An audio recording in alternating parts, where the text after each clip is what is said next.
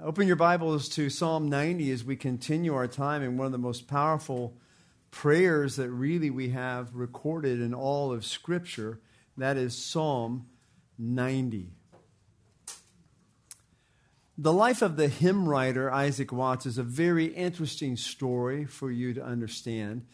Though it's well known, he is for his writing as hymns such as When I Surveyed the Wondrous Cross as well as the holiday favorite, Joy to the World, the history that led Isaac Watts to write such hymns is not as familiar as the hymns themselves.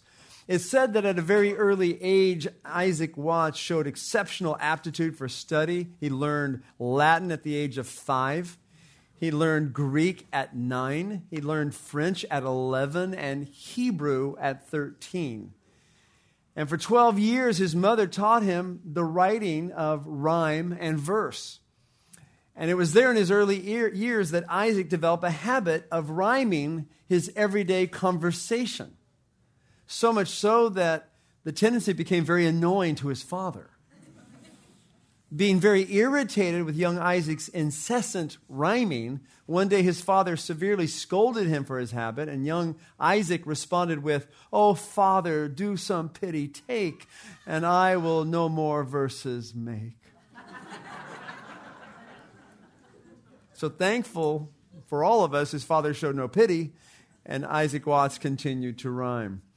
In fact, his most famous lyric, perhaps, illustrates his aptitude for rhyming in the poem that he wrote that's a paraphrase of the psalm that we are studying, Psalm 90. And I think you know it well.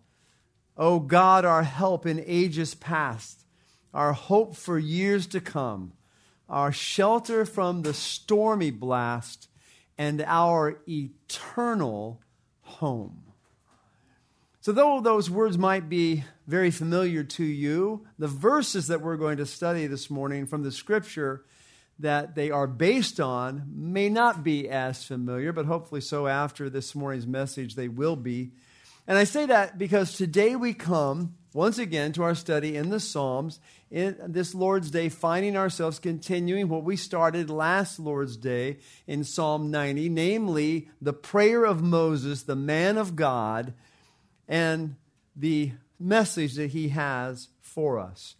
And although Moses didn't necessarily write this prayer psalm as an outline for us to follow, truth be known, it really is important for us to recognize the different elements of prayer that we see here because there are some very undeniable truths that he goes through as he prays that would be uh, very profitable for us to take note of.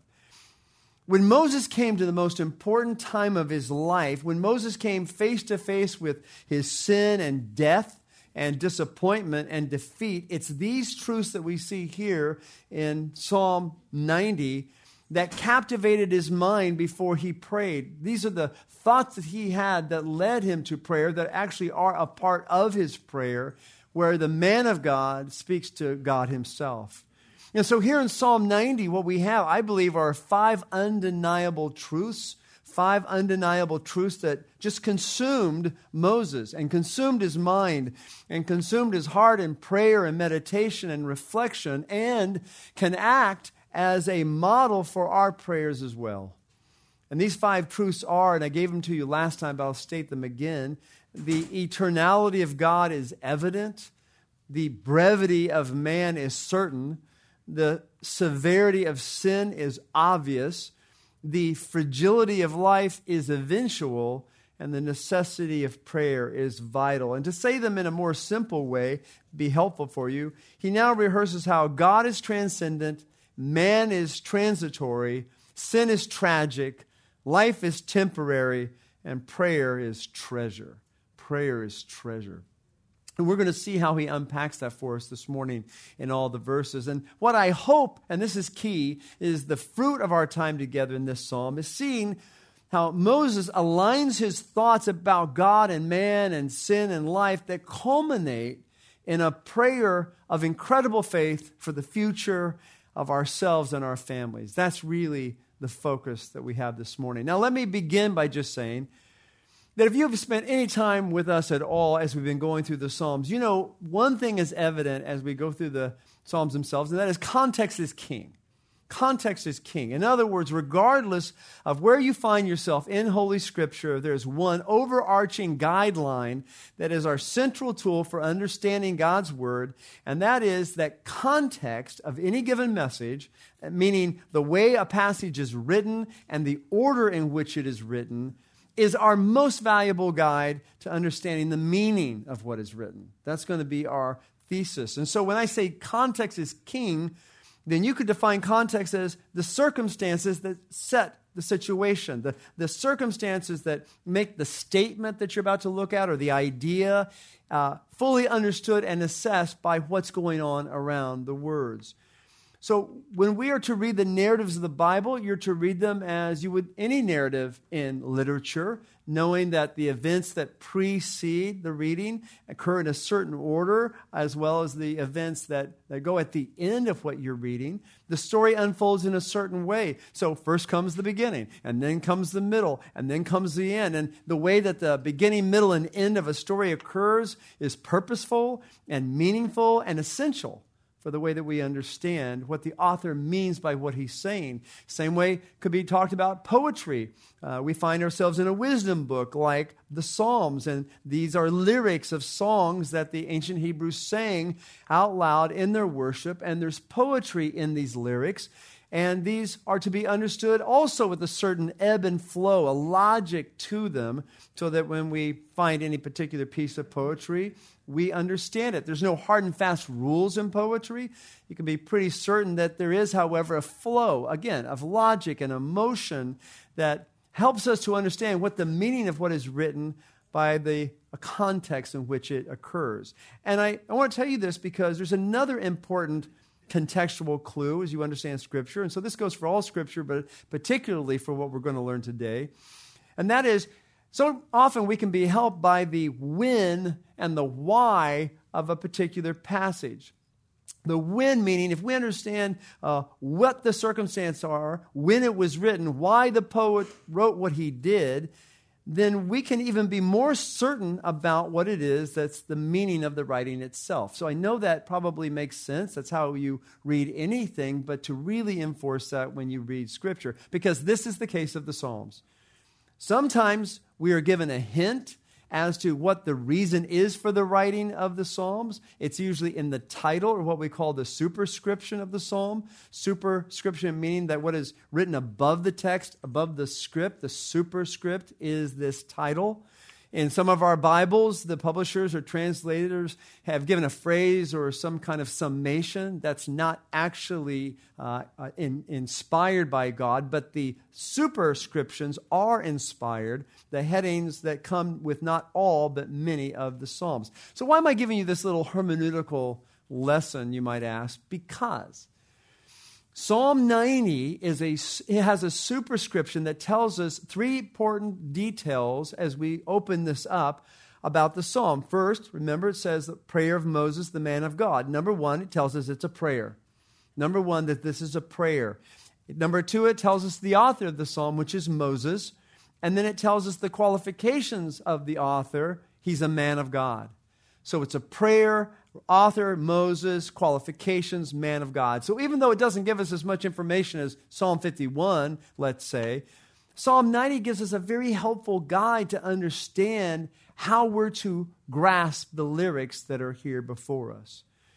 It's a prayer, more on that in just a little bit. It's written by one of the greatest men in history, Moses, and it's an offering from Moses in his role not as an intellect or a scientist or a political leader or a pioneer, though he was namely one of all of those in some sense, but he's coming from the perspective of the man of God to the people of God to zero in on the truth of God.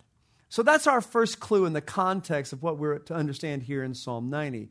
And next, if you're still following here, because the Holy Spirit has given us this insight, now, because of that superscription, we're able to target even more specifically what are the circumstances that create the writing of this? Why did Moses write what he wrote? What is it that compelled him to do that? And so, to understand maybe a little deeper those elements, and this is kind of like also learning how to do Bible study as I preach, you want to start to examine the lyrics in the prayer to see that there are separate thoughts in this lyric that allows us to see these separate truths that I'm talking about that Moses unfolds for us. And those five truths are undeniable. They are undeniable truths that strike us in the heart. And I'm going to read the psalm for you Actually, let me do that. Yes, I'm going to read the psalm for you, and we'll then unpack it a little bit at a time. This is, just so you know, the Song of Moses, part two. Lord, you have been our dwelling place from generation to generation. Before the mountains were born, or you brought forth the earth and the world, even from everlasting to everlasting, you are God. You turn man back into dust and say, Return, O sons of men. For a thousand years in your sight are like yesterday when it passes by, or as a watch in the night. You have swept them away like a flood. They fall asleep. In the morning, they are like grass which sprouts anew. In the morning, it blossoms and sprouts anew. Toward evening, it withers away and dries up. For we have been consumed by your anger, and by your wrath we have been dismayed. You have set our iniquities before you, our secret sins in the light of your presence. For all of our days have declined in your fury. We have finished our years like a sigh. As for the days of our life, they contain 70 years, or if due to might, 80 years. Yet their pride is but labor and wickedness, for soon it is gone and we fly away. Who knows the power of your anger and your fury according to the fear that is due you? So teach us to number our days that we may present to you a heart of wisdom. Return, O Yahweh. How long will it be? And be sorry for your slaves. Oh, satisfy us in the morning with your loving kindness, that we may sing for joy and be glad all our days. Make us glad according to the days in which you have afflicted us and the years which we have seen evil. Let your work appear to your slaves and your majesty to their sons. Let the favor of the Lord our God be upon us and establish for us the work of our hands, establish the work of our hands. Now, if you were with us last time, you may know that we spent the majority of our time in this psalm, psalm, prayer psalm, in a recollection that says that Moses doesn't really, in this prayer, request anything from God. It's interesting because he doesn't do what we so often do when we pray. We just did as as uh, we had a prayer from Randy this morning. We immediately bow our heads and we plead our case and we ask God what it is and we have it filled with supplications and thanksgiving and all of that is right and proper. But what's interesting in this psalm, this prayer of Moses, is that it isn't until verse 12 through 17 that he begins to pray in the way that we recognize prayer he starts to, in fact, make request first from 12 and then 13 and 14, but the beginning verses from verse 1 until 11, even verse 12 that we investigated last time a little bit, has this idea of instead of requesting things from God, echoing back to God things about God. And I think you're going to see that that's really a large portion of this psalm, and it's going to take up a significant portion of our time today as we go through just the first two truths that I listed for you of the five so far. So if you're taking notes, just know that the first undeniable truth that consumes Moses' prayer starts with this. Number one, that to Moses, the eternity of God, the eternality of God is evident. It's evident. And why do I say that? Because that's what verses 1 through 2 teach us. He says, Lord, you have been our dwelling place from generation to generation. Before the mountains were born, or you brought forth the earth and the world, even from everlasting to everlasting, you are God. In other words, God is transcendent, God is everlasting.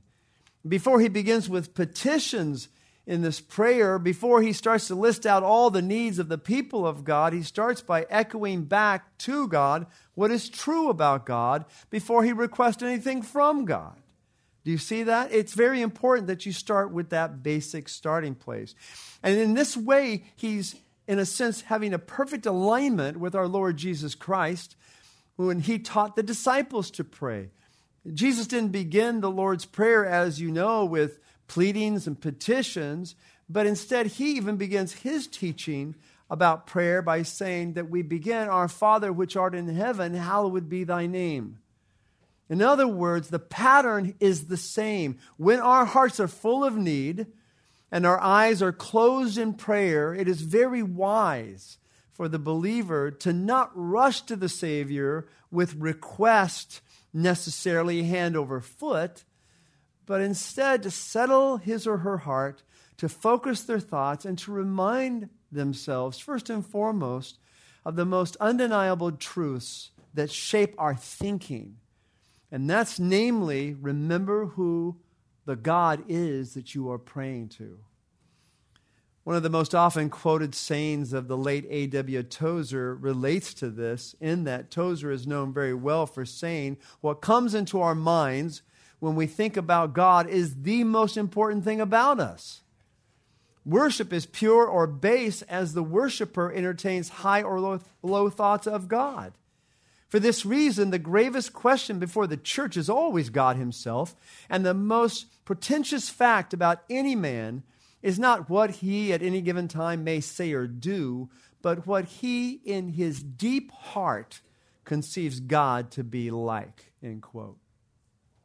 So Moses, the man of God, starts his prayer to God by speaking about God. That is a very appropriate way of approaching it. And what does he say about God, you may ask? Again, verses 2 that God is eternal and God is transcendent that God is eternal and God is transcendent. From everlasting to everlasting, you are God. Now, here, Moses speaks of God's holy otherness, his separateness from everything else. He speaks of God's eternality, God's creativity.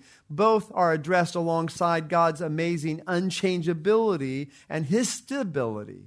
So let me kind of unpack what this means for you and, and follow me as I, I kind of tell you what it is that's on his heart. Moses begins his prayer by recognizing something that is essential and yet so oftentimes just passed over, namely that the nature of God, the true God, the only living God, the creator of heaven and earth, the saving God, the same God that Moses encountered in the burning bush, the God who introduced himself to Moses by saying, I am that I am, the God who has always been, who always will be, who never changes, is the God to whom he is addressing.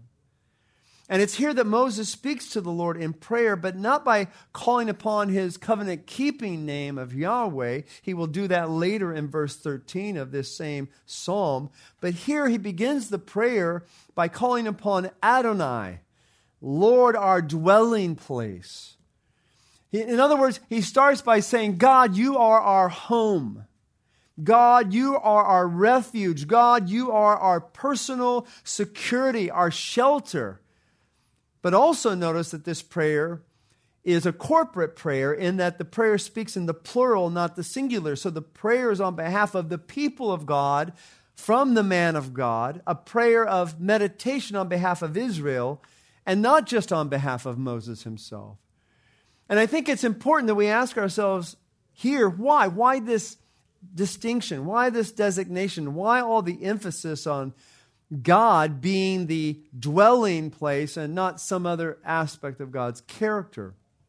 At the end of verse 2, he will emphasize God's eternality, but here the emphasis is on God's security as like the home base of our souls. So, why is Moses doing that? Well, first, let me say that we actually don't have any more information about this psalm other than what's in the superscription that might lead us to a better understanding of the literal historical uh, facts behind the authorship. But we do have internal evidence that you can go through in the body of the psalm. So if we pull the camera back and we start to look at this psalm, we can make some observations that I think might help us place the reason why Moses is saying what he's saying here. I think that's so important. If we can grasp the historical reasons behind why the author himself is speaking, it helps us to unpack the truth of what it is that he says. First, just by way of observation, If he speaks of God as their dwelling place, then perhaps they feel like they have no other dwelling place but God, which would take us back to the Israelites roaming in the desert for 40 years. Being a generation is 40 years. So, generation after generation, they had no home. Second, we see the focus in verse 7 being consumed by God's anger, having his wrath upon them for their sins, which was certainly true in the desert as they roamed. And then, third, there's a theme of man's lifespan being short and being held accountable for the years that are evil, verse 15. And the reference to years again takes us back to the 40 years wanderings in the desert. So clearly, this is a psalm about the time when Moses led the Israelites through the 40 years of God's discipline for their rebellion against him at Sinai. But the question is just when? When was it prayed? When was it written? When did these events actually set the stage for this psalm? And again, we can't be certain, but one of the most fascinating possibilities that I want to bring before you is Numbers 20. Numbers 20. Now, I say that you don't have to go there. I'm going to explain to you just for the sake of time. But it's there in Numbers chapter 20 that you have in one chapter the lifespans of both Moses' Mir- uh, sister Miriam and brother Aaron being cut short.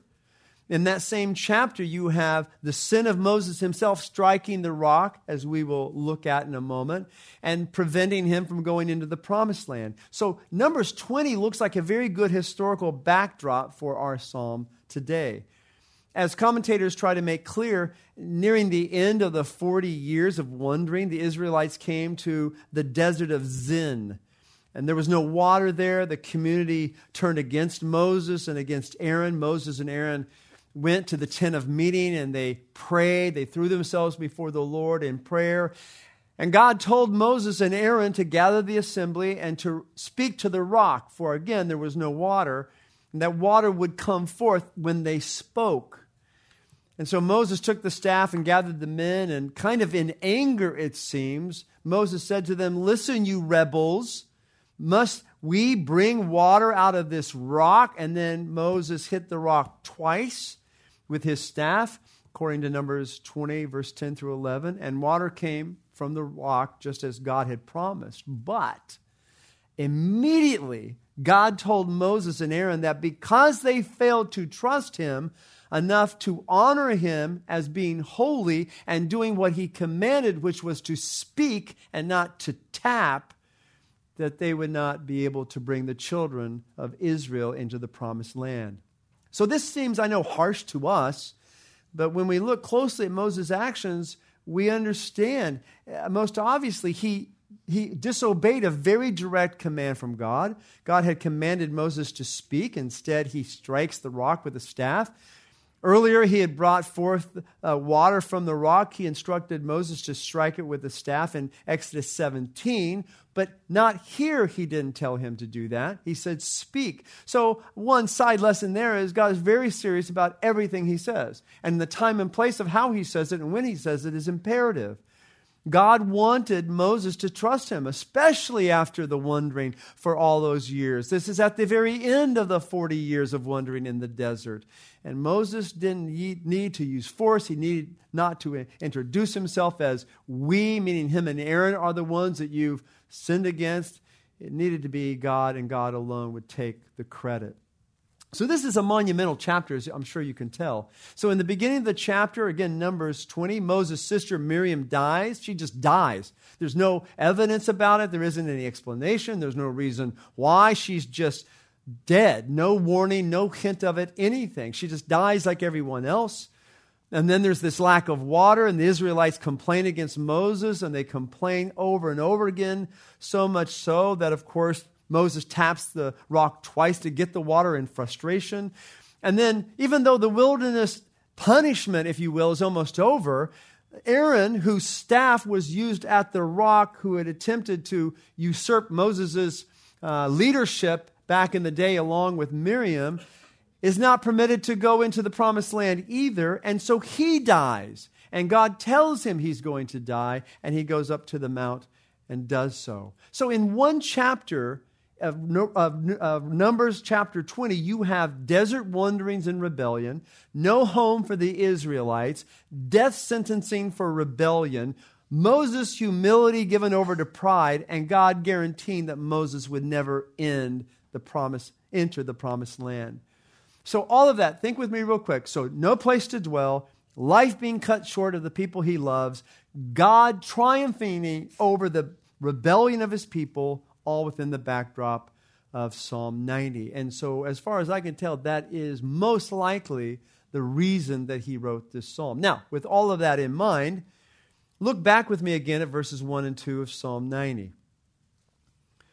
Lord, you have been our, Israel and himself, our dwelling place from generation to generation, 40 years at a time, 40 come and 40 go. And we've seen this over and over at verse 2. But before the mountains were born, or you brought forth the earth and the world, even from everlasting to everlasting, you are God.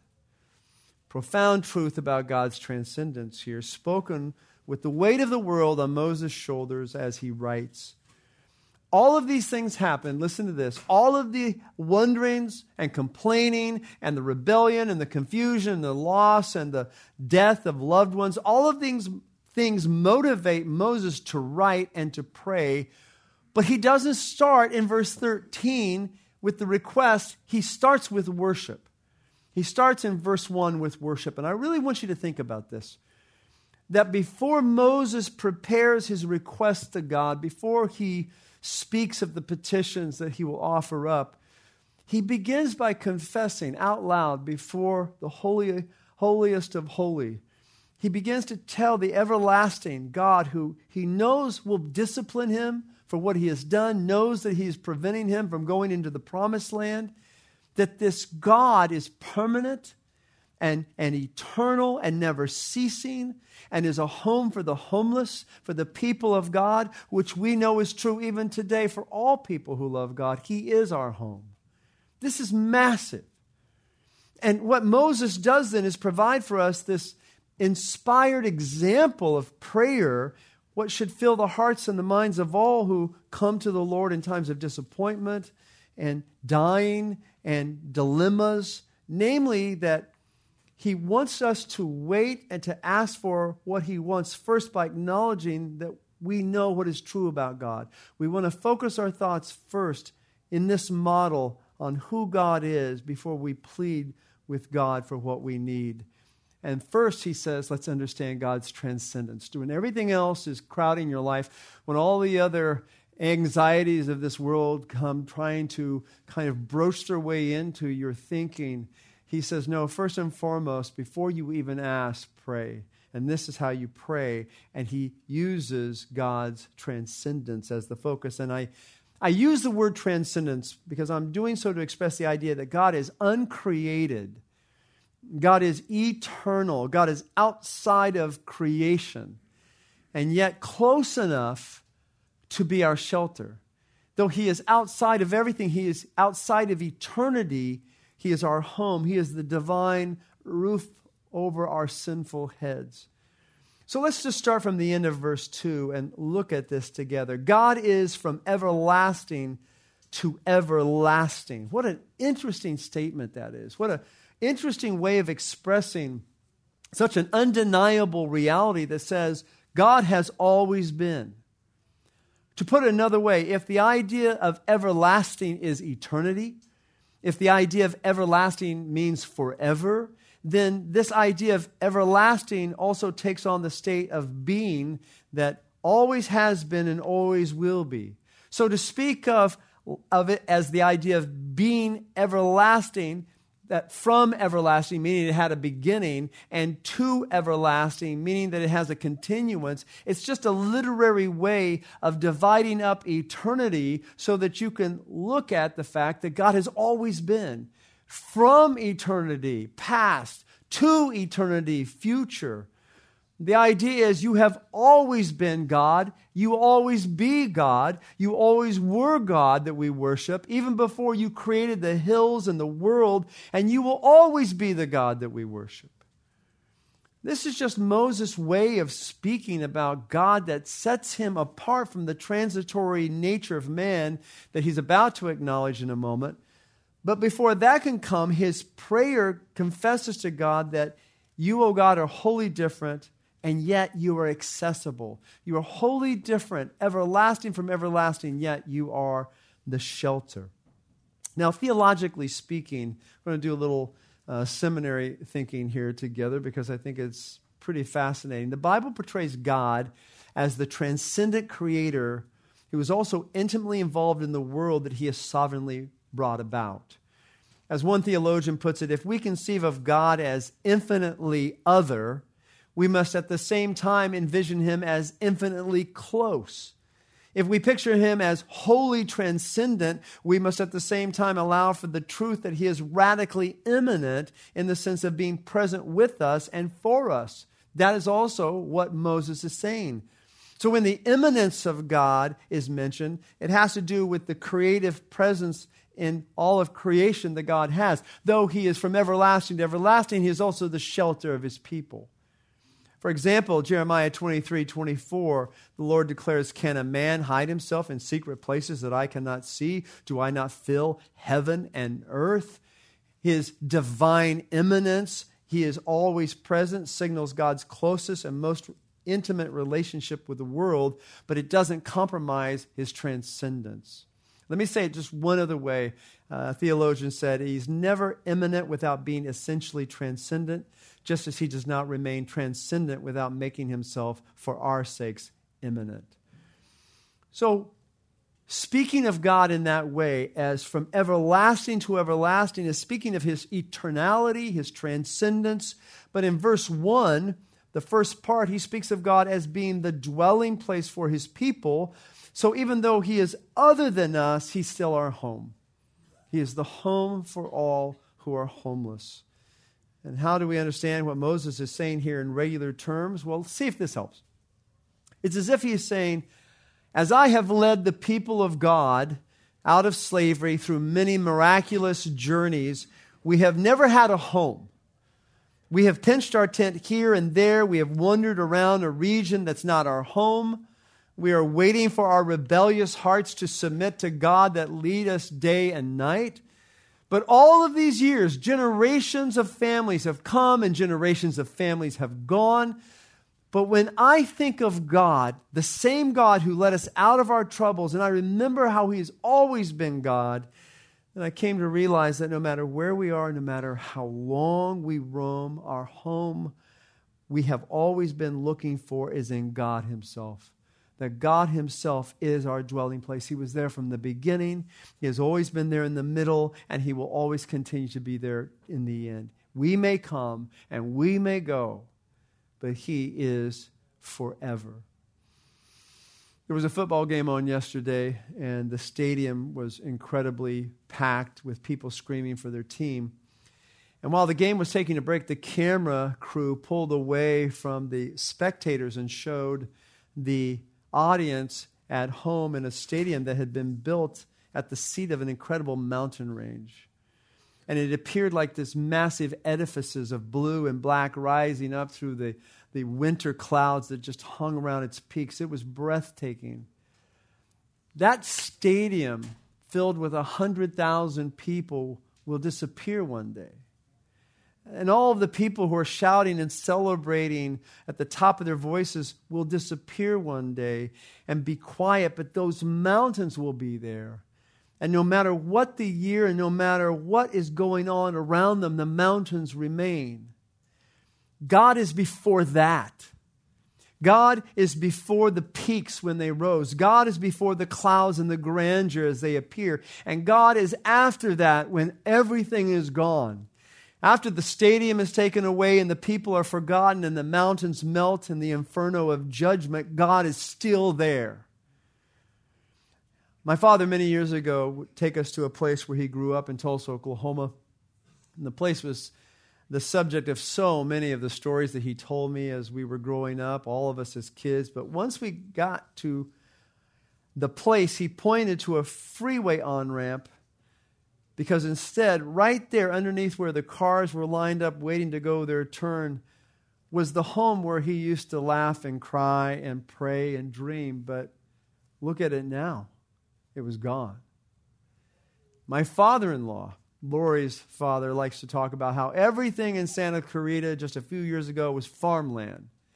And he likes to point out how all the shopping malls over here or the neighborhood of houses over there were all just a few years ago non existent when he worked for Lockheed. But look at it now. And we have all seen, even since the pandemic, have we not, the offices and restaurants and businesses that we used to visit regularly are now kind of strangely empty and gone. So now it seems it's our turn to be able to tell our children there used to be a place there a few years ago, a restaurant we love to frequent, but look at it now. So Moses is saying that generations come and generations go. Babies are born, families are formed. And even though everything in this world is transitory, he says God himself remains. And that is the true home for the believer. There is a second undeniable truth that consumes Moses' prayer, a second undeniable fact. Not only is the God of our creation eternal, the eternality of God is evident, but number two, the brevity of man is certain. The brevity of man is certain. He says this in verse 3 You turn back man into dust and say, Return, O sons of men. For a thousand years in your sight are like yesterday when it passes by or as a watch in the night. You have swept them away like a flood, they fall asleep. In the morning, they are like grass which sprouts anew. In the morning, it blossoms and sprouts anew. Toward evening, it withers away and dries up. Now, you see here a dramatic shift, do you not, in this, when Moses' prayer, in that, and we move away from the transcendent nature of God now to the transitory nature of man. God is eternal, but man is brief man is brief. These two realities fit very well together, especially at the beginning of this prayer. And why do I say that? Because perspective gives you clarity. Perspective gives you clarity. Truth changes everything. And because before you list your grievances before God, before you say, Give me this and give me that, before you sit there and kind of crowd the stage with your uh, needs, before you feel entitled to, entitled to negotiate with the Lord about what you believe is the right path for your life, it might be good to follow the practice of Moses and first align your priorities to reflect on the bigger picture of life before you go too far. And what is that bigger picture of life? There will always be God, and there won't always be you. There'll always be God, and there won't always be you. And to say it more theologically accurate, God is transcendent, but you are transitory. Yes, you will live forever in eternity. Yes, you will always exist in your resurrection body, either in heaven or in hell. But in regards to the passing nature of our day to day lives, we remember, God, you will always be, even when we are not. So, no matter how successful you are in this moment, or in your work interactions, or your relationships with mo- others, or your money, no matter how horrible you are, in dealing with the issues of your family and the specifics of your life at this time of your life, Moses is saying here, regardless of the perspective, it all turns to dust. It all turns to dust, and that it is God who does this change. He says it, you turn back man into dust. You turn man back into dust and say, Return, O sons of men. The image here is one of all who have ever lived one day will return to the dust from which we came. That we are but dust and that we are transitory and brief as our time on earth, and that God, you who gave life and who is eternal, turns back man to the dirt from which he came and ends his time on earth in death. It's you that does that, Moses says. You probably all heard the expression from ashes to ashes and dust to dust. That exact phrase is actually from the Church of England's Common Book of Prayer, and it's used for burial services. However, the idea of returning to the dust and covering oneself actually even with ashes is in the Bible many times. Genesis 2 7 says about returning to the dust. By the sweat of your brow, God says, you will have food to eat until you return to the ground from which you were made, for you were made from dust, and to dust you will return. Genesis 3:19. So, within the context of biblical thought, dust is where humanity comes from, and dust is where humanity returns in death. God remains forever. God, of course, is the one that is stable. Man slips away. God gives life, takes life, and man is in the hands of God for his life. And then Moses says this, something that the Apostle Peter says in the second letter. He goes, For a thousand years in your sight are like yesterday when it passes by, or as a watch in the night. You see, God doesn't see one generation passing away the same you and I see one generation passing away. God doesn't give life and then take life away with the same thought about it that we might have about it because how he views time. A thousand years in his sight are like yesterday to him. According to my research, a thousand years ago, this year, AD 1023, this is what happened. The Dom Church in what is now the Netherlands was severely damaged by fire, and Bishop Adalbold II begins construction of a new Roman style church. Also, a thousand years ago this year, Agnes of Burgundy, the third wife of William V, gives birth to a son who will become William VII in 1039. Once established as Duke, he will become known as the Eagle and the Bold. So what? That was a thousand years ago. Not only are those events unknown to us, but even if they were known, we'd go, who cares? It was a thousand years ago. But here's the point all of those dates and events and births and deaths happened like they were yesterday to God. To God, as if He was on the watch for the night shift, and then the morning comes and it's gone. John Frame theologian says time is itself a creation of God.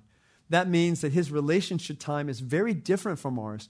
For us, time often passes too quickly for us to accomplish our purposes, or it passes too slowly to maintain our interest. We often fail to accomplish something because we didn't have enough time. But God does not depend on time that way. He always has enough time to accomplish his purposes, and he never has too much.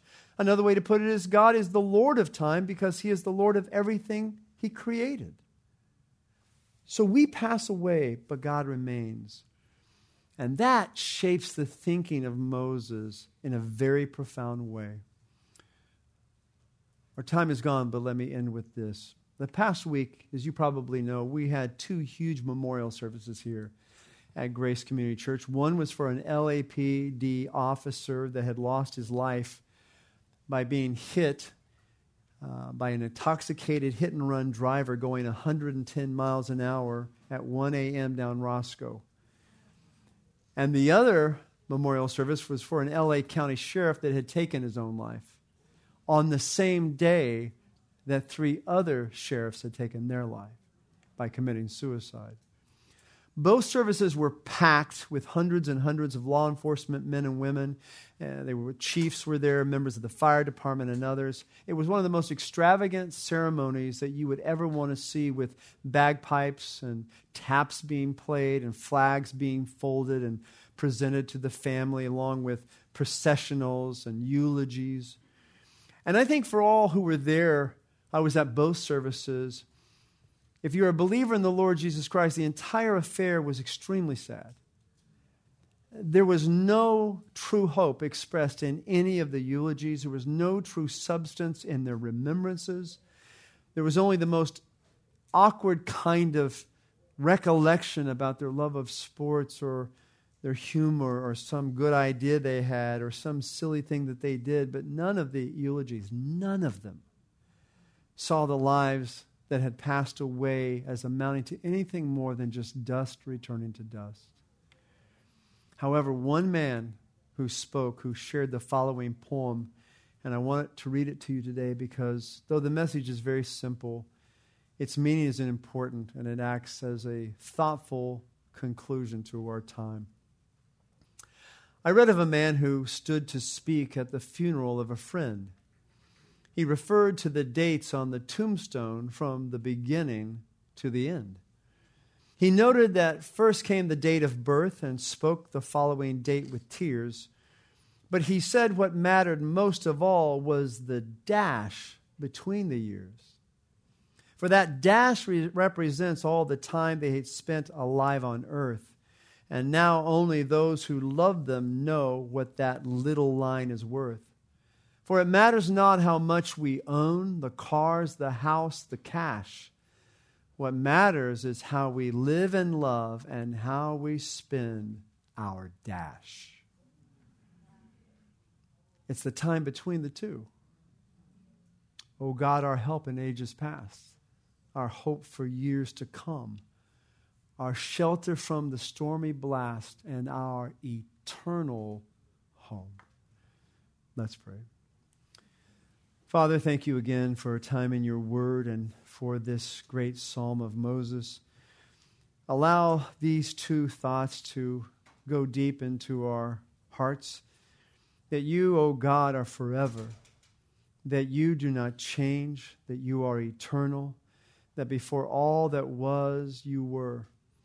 And that generations come and generations go. And for those of us that love you, our home is not this earth, our home is you.